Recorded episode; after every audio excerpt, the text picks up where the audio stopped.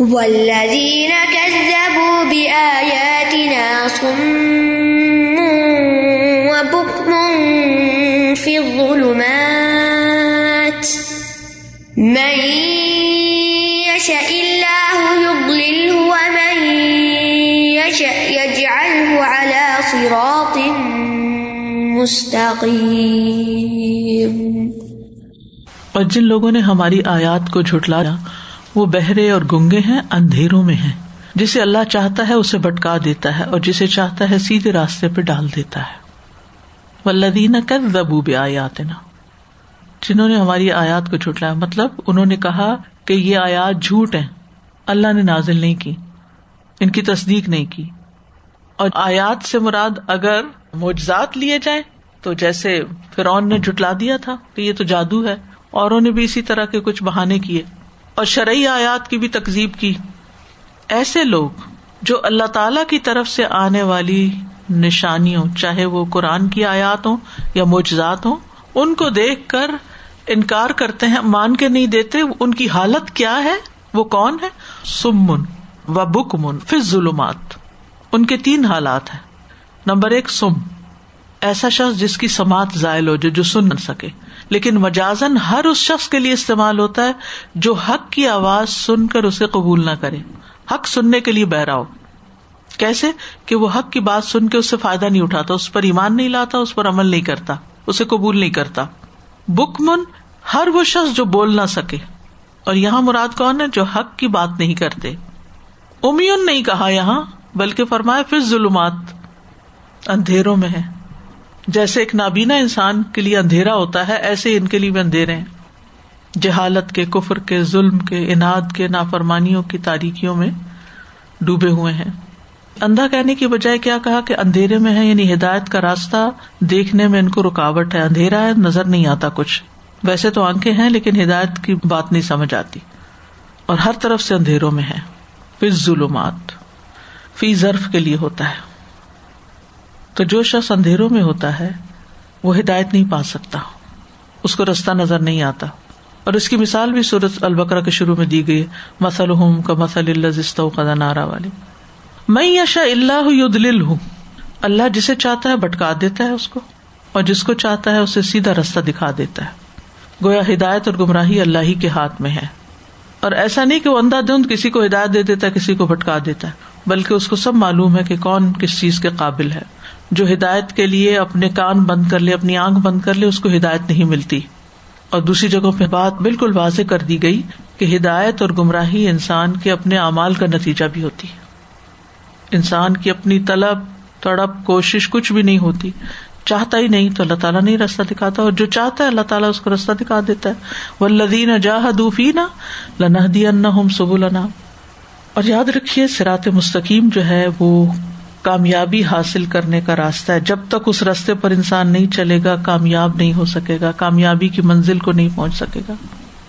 دوسرے لفظوں میں آپ یوں کہیں کہ سرات مستقیم وہ رستہ ہے جو اللہ کی طرف لے جاتا ہے۔ گویا انسان اپنا رخ سب سے موڑ کر اللہ کی طرف کر لیتا ہے۔ مثلاً جب آپ ڈرائیو کر رہے ہوتے ہیں، کسی رستے پہ چل پڑتے ہیں، تو پھر کیا آپ اور راستے بھی دیکھ رہے ہوتے ہیں؟ وہ ادھر بھی روڈ جاری، ادھر بھی جو ایسا کرے گا، اس کا تو ایکسیڈینٹ ہو جائے گا۔ وہ تو صرف اسی رستے کو تھی۔ اس کی ڈائریکشن بالکل سیدھی ہو جاتی۔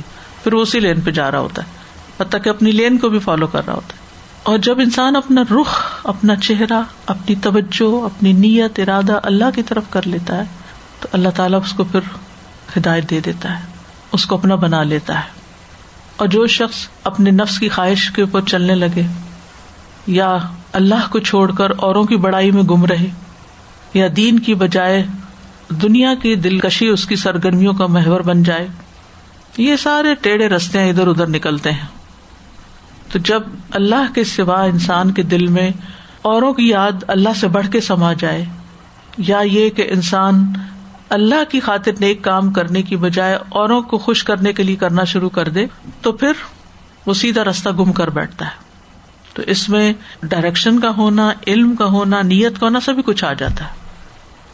قل أرأيتكم إن أتاكم عذاب الله أو أتتكم الساعة أو أتتكم الساعة وغير الله تدعون إن كنتم صادقين کہہ دیجیے کیا تم نے کبھی غور کیا کہ اگر تمہارے پاس اللہ کا عذاب آ جائے یا تم پر قیامت کی گھڑی آ جائے، تو کیا اس وقت تم اللہ کے سوا کسی اور کو پکارو گے؟ اگر تم اپنی بات میں سچے ہو۔ کل ار تکم کہہ دیجیے کیا غور کیا تم نے۔ ویسے تن، دیکھا تم نے، لیکن یہاں را سے مراد غور کرنا ہے۔ فرا کہتے ہیں کہ اربوں میں یہ محاورہ جو ہے یعنی یہ لفظ جو تکم اس سے مراد ہوتا ہے کہ ہمیں بتاؤ، ہمیں خبر دو۔ ان عطا کم عذاب اللہ ہی کہ اگر تم پر اللہ کا عذاب آ جائے یعنی موت سے پہلے۔ او اتت کو مسا یا تم پر قیامت آ جائے۔ یعنی دونوں صورتیں ہیں۔ یعنی زندگی میں یا پھر قیامت کے وقت۔ اغیر اللہ ہی تدونا کیا تم غیر اللہ کو پکارو گے؟ یعنی اگر تکلیف آ جائے عذاب کی یعنی زندگی میں کوئی مصیبت آ جائے تم پر کہ تو اللہ کو چھوڑ کے کسی اور کو پکارو؟ کسی اور سے دعائیں مانگو گے؟ بس اصل بات یہ۔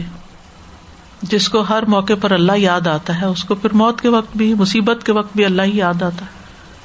کبھی ایسا تھا نا، اچانک ہمارے ہاتھ سے کوئی چیز چھٹ جاتی ہے، یا کوئی چیز آ کے ٹکرا جاتی ہے، یا کوئی گاڑی میں زبردست جھٹکا لگ جاتا ہے، یا کچھ، تو بے اختیار منہ سے کچھ نکلتا ہے۔ میں خود تو ڈرائیو نہیں کرتی، لیکن مختلف ڈرائیور کے ساتھ بیٹھنے کا اتفاق ہوا ہے۔ تو لٹرلی راستے میں کچھ لوگ تو ایک دم گالی پہ آ جاتے ہیں۔ اسٹوپڈ اور پتہ نہیں کیا کیا برے برے لفظ نکال دیتے ہیں۔ اچانک جیسے گاڑی بہت قریب آ گئی اور جھٹکے سے روکنی پڑی، یا کسی نے غلط موڑ لے لیا، یا کوئی غلطی کر لی، کسی بھی طرح کی۔ اور کچھ لوگ فوراً اللہ کا ذکر کرتے ہیں، فوراً اللہ کو یاد کرتے ہیں۔ مستخر اللہ یا اللہ یا لا الہ الا اللہ اللہ اکبر، سبحان اللہ۔ یعنی کچھ نہ کچھ اللہ کا ذکر منہ سے نکلے گا۔ یہ وقت ہوتے ہیں اپنے آپ کو چیک کرنے کے، کہ ہم حقیقت میں اللہ کو کتنا یاد رکھتے ہیں۔ اگر سچے دل سے یاد رکھتے ہیں نا، تو وہ غیر اختیاری مواقع پر بھی اور اچانک، یہ جیسے آنک ہے اچانک جب کوئی چیز آئے تو اس وقت بھی پھر اللہ ہی یاد آئے گا۔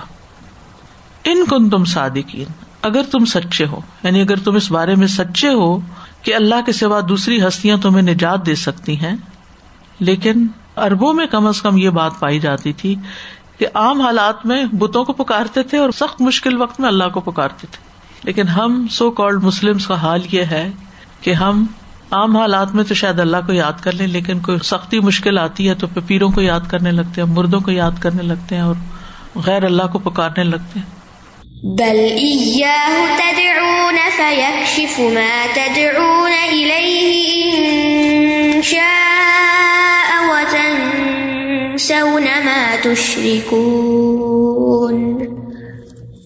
بلکہ صرف اسی اللہ کو تم پکارو گے پھر اگر وہ چاہے گا۔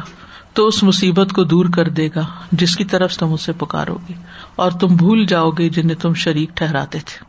تو یہ پچھلے کلام کا رد ہے۔ بل ادراب کے لیے آتا ہے کراس کر رہی پچھلی بات کو باطل کرار دیا۔ بل ایا ہو پھر آپ دیکھیں ایا ہو پہلے آ رہا ہے۔ تدونا ایا ہو کی بجائے ایا ہو تدونا۔ وہ یا کا نسطین جیسے۔ مطلب صرف اسی کو تم پکارو گے۔ یعنی سخت مشکل آتی ہے تو صرف اسی کو پکارتے ہو۔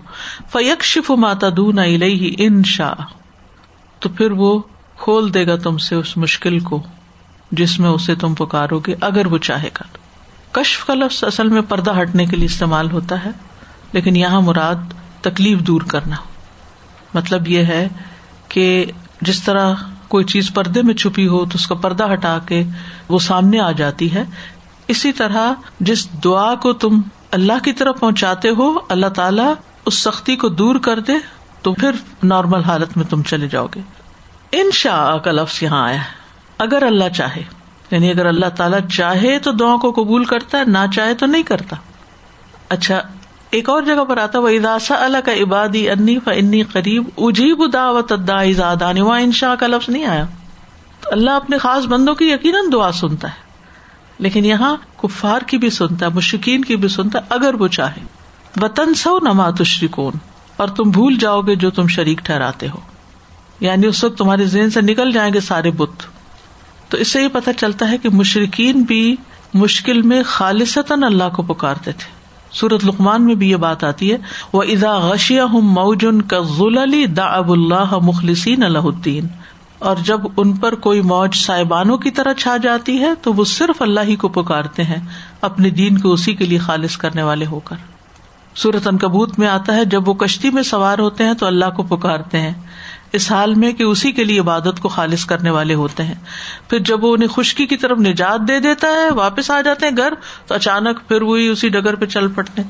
وہی شریک بنا رہے ہوتے ہیں۔ اور اس میں ایک مشہور واقعات سنن نسائی میں آتا ہے۔ فتح مکہ کے موقع پر اکرما جو تھے، وہ کفر کی حالت میں بھاگ گئے تھے۔ پھر نبی صلی اللہ علیہ وسلم نے ان کے قتل کا حکم دیا تھا۔ وہ ڈر کے بھاگ گئے تھے۔ کیونکہ انہوں نے بھاگنے سے پہلے ایک مسلمان کو کچھ مار کے شہید کر دیا تھا۔ تو اب یہ کشتی پہ جا بیٹھے۔ وہاں بیٹھے تو سمندر میں طوفان آ گیا۔ کشتی ڈولنے لگی۔ تو کشتی والوں نے کہا کہ اللہ کو پکارو۔ سب کو چھوڑ دو، صرف اللہ کو پکارو۔ اب کوئی اور معبود یہاں کچھ نہیں کر سکتا۔ تو اس پر اکرما نے جواب دیا کہ اللہ کی قسم، اگر اس دریا میں اللہ کے علاوہ مجھے کوئی اور نہیں بچا سکتا، تو خشکی میں بھی پھر کوئی اور نہیں بچا سکتا۔ پھر وہی ایک ہے۔ اور پھر اللہ سے وعدہ کر لیا کہ اے اللہ، میں تجھ سے وعدہ کرتا ہوں کہ اگر تو اس مصیبت سے مجھے نجات دے گا جس میں میں پھنس گیا ہوں، تو مجھے بچا لے گا، تو میں محمد صلی اللہ علیہ وسلم کی خدمت میں حاضر ہوں گا، ان کے ہاتھ پہ ہاتھ رکھوں گا اور میں ان کو اپنے لیے بخش کرنے والا مہربان پاؤں گا اور پھر حاضر ہو کر اسلام قبول کر لیا۔ اور پھر اسلام کی بڑی بڑی خدمت کی ہے انہوں نے۔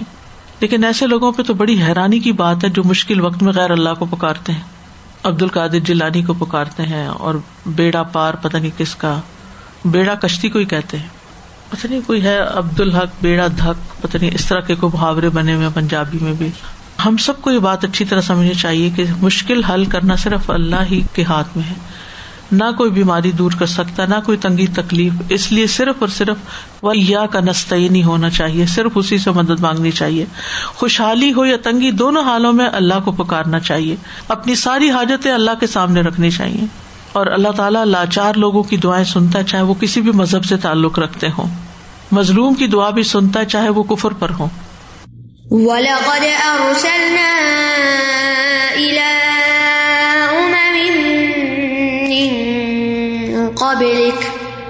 مِّن قَبْلِكَ فَأَخَذْنَاهُم بِالْبَأْسَاءِ وَالضَّرَّاءِ وَالضَّرَّاءِ لَعَلَّهُمْ يَتَضَرَّعُونَ اور یقیناً ہم نے آپ سے پہلے کئی امتوں کی طرف رسول بھیجے، پھر ہم نے انہیں تنگی اور تکلیف کے ساتھ پکڑ لیا تاکہ وہ آجزی کرے تو اس سے پتا چلتا ہے کہ اللہ تعالیٰ تنگی اور تکلیف کیوں بھیجتا ہے؟ تاکہ انسان کے اندر آجزی آئے اور انسان اپنی غلطیوں کی طرف دیکھ سکے۔ یہاں بھی ولقد ارسلنا الا امن امم کا لفظ آیا جو امت کی جمع ہے۔ امت کا لفظ قرآن مجید میں کئی معنوں میں استعمال ہوا امت کا لفظ امام کے معنوں میں، وقت کے معنوں میں، دین کے معنوں میں، گروہ کے معنوں میں۔ تو بہت سی امتوں کی طرف اللہ تعالیٰ نے جو ایک زمانے میں رہتی تھی، ایک طرح کے لوگ تھے، ان کی طرف اللہ نے رسول بھیجے۔ لیکن جب وہ نہیں مانے تو پھر کیا کیا؟ اخذنا ہم بالباسا درا ہم نے ان کو تنگی تکلیف میں پکڑ لیا۔ باسا کا لفظ جو ہے، یہ باس سے ہے۔ بس بس باسا تینوں کے اندر سختی اور ناگواری کا مانا پایا جاتا ہے۔ بس کا لفظ زیادہ تر فخر و فاقہ کے لیے آتا ہے۔ جسمانی زخم اور نقصان کے لیے بھی آتا ہے۔ مشقت اور شدید تکلیف کے لیے باسا کا لفظ آتا ہے۔ مصیبتوں جنگوں وغیرہ کے لیے بھی۔ اور درا ضر کے معنی بدحالی کے ہیں، جس کا تعلق انسان کے نفس سے ہو سکتا ہے، جیسے صحت کی خرابی، کسی عزو کا ناقص ہونا، امراض اور بیماریاں درا جیسے یہ پینڈیمک ہے تو یہ درا ہے۔ تو بس کا معنی جنگ بھی آتا ہے آلٹرنیٹو استعمال ہوتے ہیں۔ اللہ یا تدر تاکہ لوگ گریا ازاری کریں، اللہ کی طرف رجوع کریں۔ اللہ کو پکارے اللہ کو یاد کریں، اللہ کی فرما برداری کریں۔ ہیوملٹی آئے ان کے اندر، لیکن افسوس یہ کہ لوگ مسجدوں سے دور ہوئے، دین کے حلقوں سے دور ہوئے، اور دنیا آ گئی ان کے اندر، اور بھول گئے اپنا مقصد۔ بجائے اس کے کہ اس بیماری سے اللہ کی طرف لوٹتے، وہ اللہ سے اور دور ہو گئے۔ کس قدر بدقسمتی کی بات ہے۔ یعنی اس سے زیادہ بے شعوری کی کیفیت کیا ہوگی کہ اللہ تعالیٰ تو مشکل اس لیے بھیجے کہ انسان اللہ کی طرف رجوع کرے اور انسان اس مشکل میں اللہ سے اور دور ہو جائے۔ تو سختیوں اور تکلیفوں کے ساتھ اللہ تعالیٰ جو آزماتے ہیں، اس کی حکمت اس آیت سے ہمیں پتہ چل رہی ہے کہ مشکلات جو ہے یہ تربیت کی غرض سے آتی ہیں ہماری تربیت کرنے کے لیے۔ امبیا کا طریقہ کیا رہا ہے؟ مشکل وقت میں اللہ کے حضور دوڑتے تھے۔ حضرت یونس علیہ السلام ہو یا حضرت ایوب علیہ السلام ہو تمام امبیا غم اور پریشانی کے وقت نماز کا سہارا لیتے تھے گریا ازاری کرتے تھے۔ بدر کے میدان میں اللہ کے رسول صلی اللہ علیہ وسلم کی آہوزاری ہم سب کو معلوم ہے۔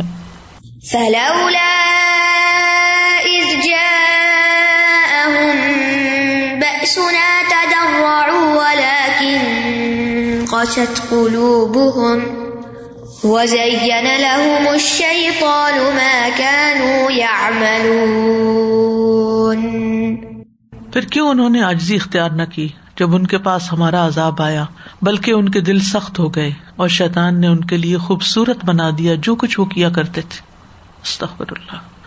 فلولا ازجا اہم بسنا تدر یعنی جب ہم نے ان کی آزمائش کی تو انہوں نے عجز و انکساری کا اظہار کر کے اللہ کی طرف رجوع کیوں نہ کیا؟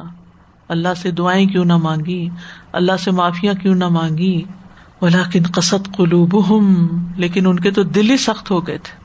وزین الحم الشیطان ماکان یا من اور شیطان نے ان کے اعمال کو ان کے لیے مزین کر دیا تھا۔ یعنی دو کام ان کی آجزی کے راستے میں، توبہ کے راستے میں رکاوٹ بن گئے۔ ایک ان کا نفس اور ایک شیطان۔ نمبر ایک، دل سخت ہو گئے، پتھر یا اس سے بھی زیادہ سخت۔ اور دوسرے شیتان نے ان کے برے اور غلط کام خوبصورت بنا دی اور اس پہ خوش ہو گئے وہ۔ تو جب انسان غلط کام کو غلط ہی نہ سمجھے اور غلط چیز پر وہ راضی ہو جائے اور اس کو خوشی کا ذریعہ سمجھ لے، تو پھر انسان واپس کیسے لوٹ سکتا ہے؟ شیتان جو ہے نا، اس کے مختلف طریقے ہوتے ہیں انسان کو پھانسنے کے۔ مثال کے طور پر، آدم علیہ السلام کے پاس جب شیتان آیا تھا تو اس نے کیا کہا؟ جس درخت سے اللہ تعالیٰ نے روکا تھا، اس کو اس نے شجرت الخلد کا نام دیا۔ تو بعض اوقات وہ خوبصورت نام دے دیتا ہے غلط کاموں کو۔ یعنی ایسے ایسے الفاظ ایجاد ہو جاتے ہیں کہ جس کی وجہ سے وہ جو انٹینسٹی ہوتی ہے، اس برائی کی اس تکلیف کی، وہ کچھ اور ہی نظر آنے لگتی ہے۔ بعض اوقات ہم کہتے ہیں مجبوری ہے، بعض کہتے ہیں بچوں کی خوشی ہے اس میں، بعض اوقات کہتے ہیں اب سب لوگ یہی کر رہے ہیں، اب یہ تو خوشی کا موقع ہے۔ یہ روز روز موقع تھوڑی آتے ہیں۔ لہذا کوئی نہ کوئی ازر بہانا تلاش کر کے شیطان انسان کے غلط کاموں کو درست قرار دے دیتا ہے۔ تو اس سے یہ پتا چلتا ہے کہ انسان کے لیے تکلیف اور شدت میں اللہ کی طرف رجوع کرنا لازم ہے، کیونکہ نجات اسی میں ہے۔ اور اگر انسان آجزی نہیں کرتا تو پھر کیا ہوتا ہے؟ اللہ تعالیٰ اس کے لیے دنیا اور فراہ کر دیتا ہے، وہ اور اس کی رسی ڈھیلی کرتے پھر ایک دن پکڑ لیتا ہے۔ امہال ہوتا ہے یا استدراج ہوتا ہے۔ تو جب تکلیف پہنچے اور انسان آجزی اختیار نہ کرے اور نہ توبہ کرے، تو پھر یہی کچھ ہوتا ہے۔ کچھ لوگ تکلیف کے وقت رجوع کر لیتے، بعد میں پھر مرضی کرتے ہیں۔ کچھ لوگ ہمیشہ کے لیے توبہ کر لیتے کچھ توبہ ہی نہیں کرتے، کچھ پلٹتے ہی نہیں۔ تین طرح کے لوگ ہوتے ہیں۔ یعنی تکلیف آنے پر تین رویے ہوتے ہیں۔ ایک مکمل طور پر سرنڈر کر جانا، رونا دھونا، اللہ کے آگے معافی مانگ کے زندگی کا ہولیا ہی بدل جانا۔ دوسرے صرف اس وقت رونا دھونا اور بعد میں چھوڑ دینا اور تیسرے آنا ہی نہ اللہ کی طرف۔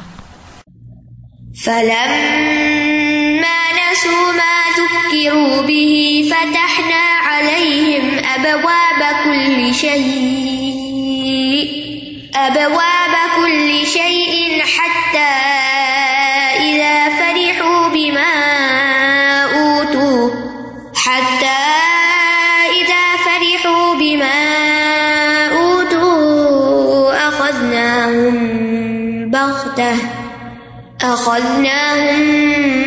بغتة فإذا هم مبلسون.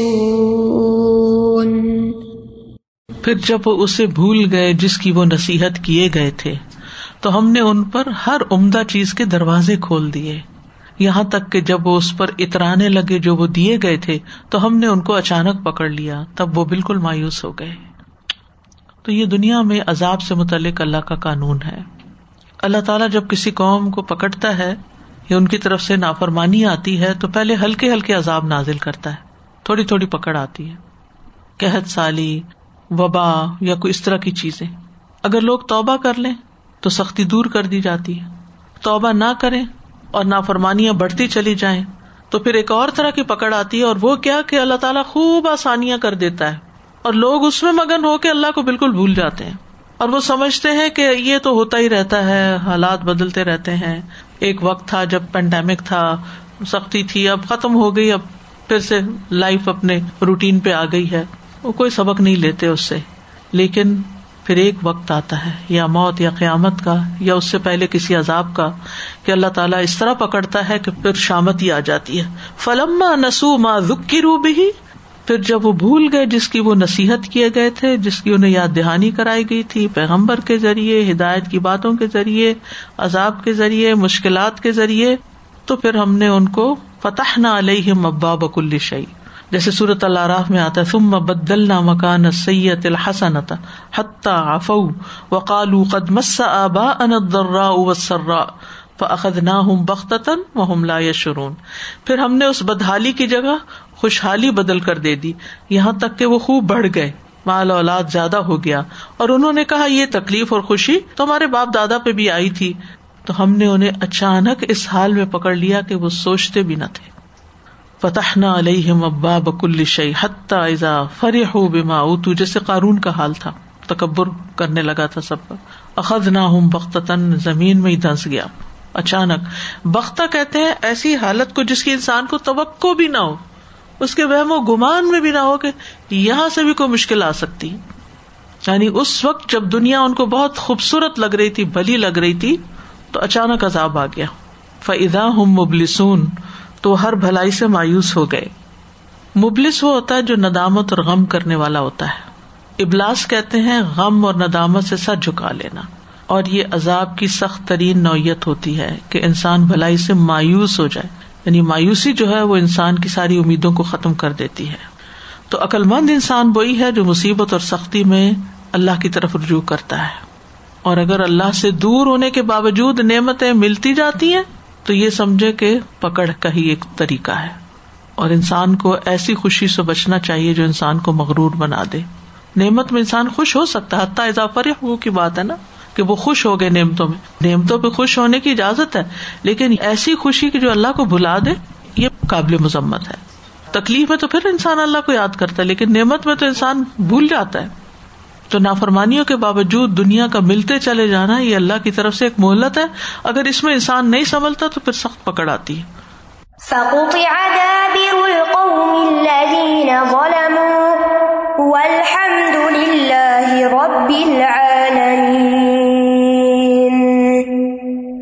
بس جڑ کاٹ دی گئی ان لوگوں کی جنہوں نے ظلم کیا، اور سب تعریف اللہ کے لیے ہے جو سارے جہانوں کا رب ہے۔ دابر کہتے ہیں، آخری حصے کو دبر۔ وہ دابرین میں سے ہو گئی حضرت لوت علیہ السلام کی بیوی، پیچھے رہنے والوں میں سے۔ تو اللہ تعالیٰ نے ان لوگوں کے ظلم اور فسق و فجور کی وجہ سے ان کے آخری شخص تک کو ہلاک کر دیا۔ اور ان کی جڑ ہی کٹ گئی یعنی اس کے بعد ان کی نہ کوئی آل، نہ اولاد، نہ ان کا نام، نہ ان کے کارنامے، کچھ بھی نہ رہا۔ تو یہ کون لوگ ہیں جنہوں نے ظلم کیا؟ ظلم تین طرح کا ہوتا ہے نا، آپ کو معلوم۔ ایک اپنی جان پہ ظلم کرنا، ایک ہے لوگوں پہ ظلم کرنا، اور ایک ہے اللہ کے حق میں ظلم کرنا جو شرک کہلاتا ہے۔ تو یہاں مراد اللہ تعالیٰ کے ساتھ شرک کرنا یعنی ایسے ظالم جنہوں نے پیغمبر کی بات نہیں مانی تھی، پچھلی قوموں میں سے ظلم کیا تھا، تو پھر ان کا نام نشان ہی ختم ہو گیا۔ الحمد للہ رب العالمین۔ اور اللہ ہی کے لیے سب تعریف ہے جو رب العالمین ہے۔ تو ظلم کے خاتمے پر اللہ کی تعریف کی جا رہی ہے کہ ظالموں کو دنیا سے ختم کر دینا یہ بھی اللہ تعالی کا ایک احسان ہوتا ہے۔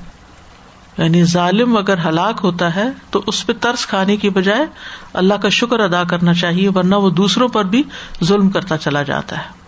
تو ان قوموں کی تباہی میں لوگوں کی اصلاح ہے، عبرت ہے۔ اور اصلاح جو ہے، بڑی نعمت ہے۔ اور نعمت کا شکر واجب ہوتا ہے۔ ظالم لوگوں سے صرف انسان نہیں، جانور اور دیگر مخلوقات بھی نجات پاتی ہیں۔ ابو قطع رضی اللہ عنہ سے روایت ہے، ایک جنازہ رسول اللہ صلی اللہ علیہ وسلم کے پاس سے گزرا تو آپ نے فرمایا، مستریح و مستراح من ہوں لوگوں نے سوال کیا، یا رسول اللہ، مستریح و مستراح من ہوں کیا چیز ہے؟ آپ نے جواب دیا، مستریح مومن بندہ ہے، جو دنیا کی مشقتوں اور مصیبتوں سے اللہ کی رحمت میں آرام پانا چاہتا ہے۔ ایک بڑی خوشخبری کی بات ہے کہ ایک مومن کے لیے موت جو ہے وہ خوشخبری کی چیز ہوتی ہے۔ یعنی موت کے ساتھ اس کے سارے مسائل بھی ختم ہو جاتے ہیں۔ جب تک انسان زندہ رہتا ہے، کتنی بھی اچھی زندگی بسر کر رہا کچھ نہ کچھ مسئلے رہتے ہیں، چھوٹے یا بڑے۔ لیکن جب وہ فوت ہو جاتا ہے فرو ہن و ریحان ان و جنت نعیم، تو وہ بہت آرام کی زندگی میں چلا جاتا ہے۔ وہ مستراح من بدکار انسان ہے۔ جب وہ دنیا سے جاتا ہے تو اس سے بندے اور جانور اور درخت اور سب آرام پاتے ہیں۔ کہ ظالم گیا۔ شکر ظالم کا خاتمہ ہوا۔ تو اللہ سبحان تعالیٰ ہمیں مستریح میں سے بنائے اور ہماری موت ہمارے لیے خوشی کا ذریعہ ہو، اللہ سے ملاقات کی نعمت کا ذریعہ ہو، نہ کہ اللہ کی ناراضگی کا۔ وہ آخر داوانا ان الحمد اللہ رب العالمین۔ سبحان اللہ و بحمد کا اشد اللہ اللہ اللہ انت۔ استخر کا و اطوب السلام علیکم و رحمۃ اللہ وبرکاتہ۔